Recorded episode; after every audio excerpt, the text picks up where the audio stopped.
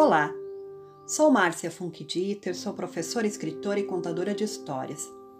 Hoje vou compartilhar um conto clássico de Hans Christian Andersen, A Pequena Vendedora de Fósforos. Mas antes, vai lá, chama todos que estiverem em casa para ouvir esta história também, pois ouvir histórias ao lado de quem amamos é muito melhor. Prontos? Então chegou a hora. Fechem os olhos e viajem comigo ao mundo mágico e encantado da imaginação. Um, dois, três.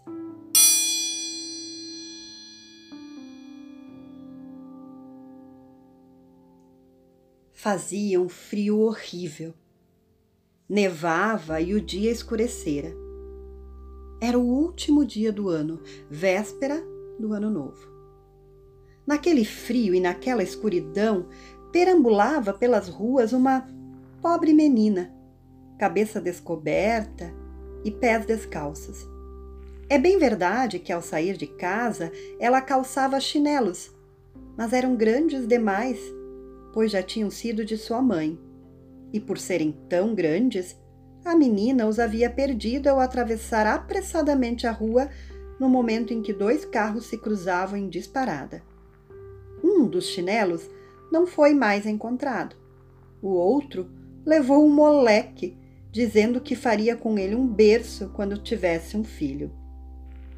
A menina caminhava descalça, os pés roxos de frio. Carregava no seu velho avental uma quantidade de fósforos e segurava na mão um pacote. Naquele dia, ninguém lhe comprara nada, nem lhe dera uma moedinha. Faminta, transida de frio, ela caminhava. Era a imagem do desalento a pobrezinha. Os flocos de neve caíam-lhe pelos longos cabelos louros que se encaracolavam ao redor do pescoço.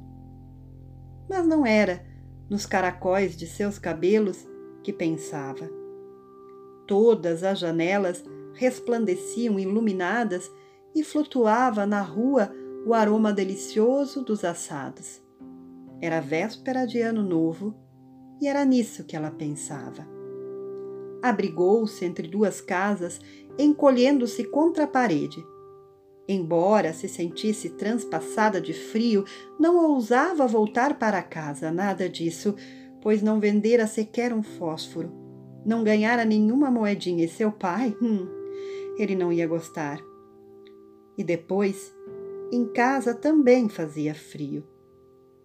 Eles moravam em uma água furtada, onde o vento penetrava.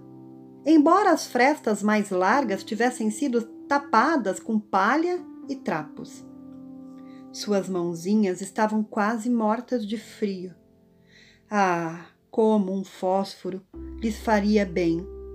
E se ela ousasse tirar um do pacote e o esfregasse contra o muro para aquecer os dedos? Pegou um fósforo e. Que bela chama se elevou!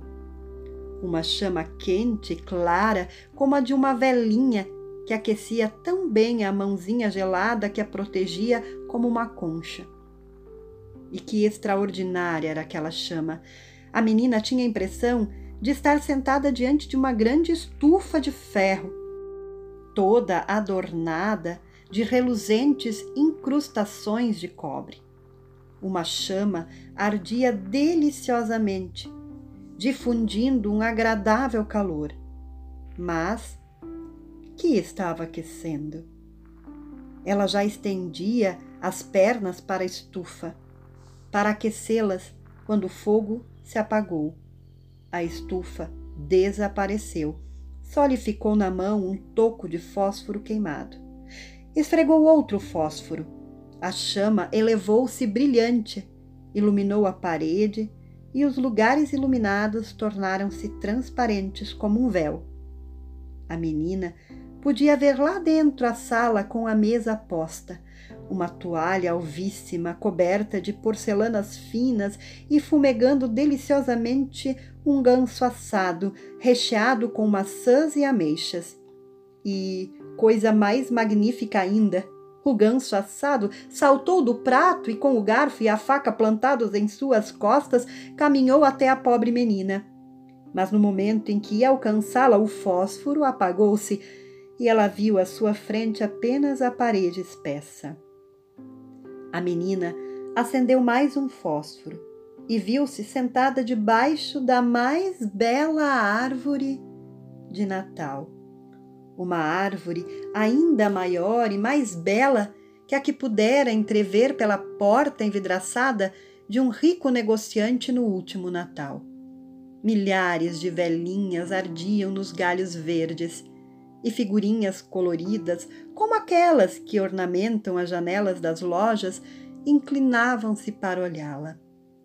A menina estendeu as mãos e o fósforo se apagou. Todas as velhinhas de Natal subiam, subiam, subiam. E a menina viu-as transformar-se em estrelas cintilantes. Uma delas caiu e deixou um longo rasto de fogo no céu. Alguém está morrendo!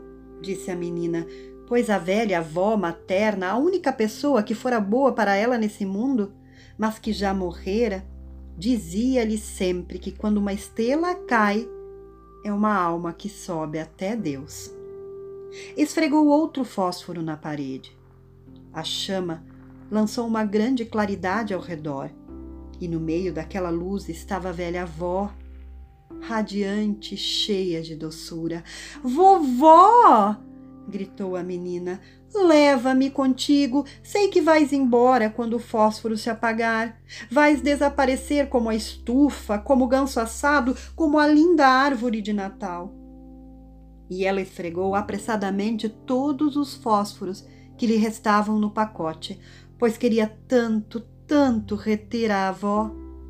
Os fósforos lançavam uma luz brilhante e iluminavam mais que a claridade do dia. Nunca a avó fora tão bela e tão grande.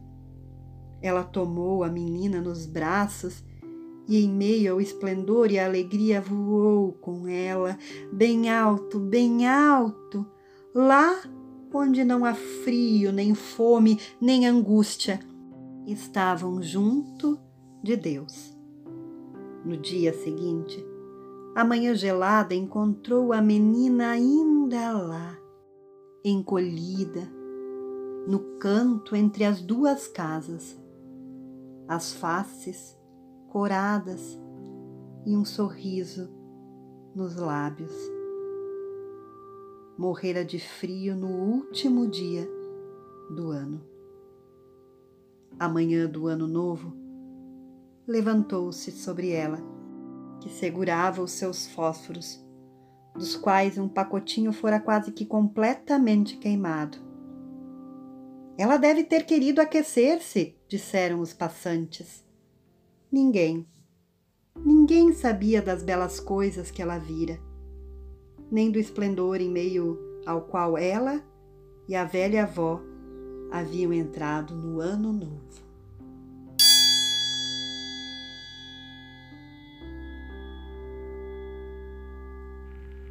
E essa história entrou em meus ouvidos e agora mora em meu coração. Beijos e até a próxima história. Tchau!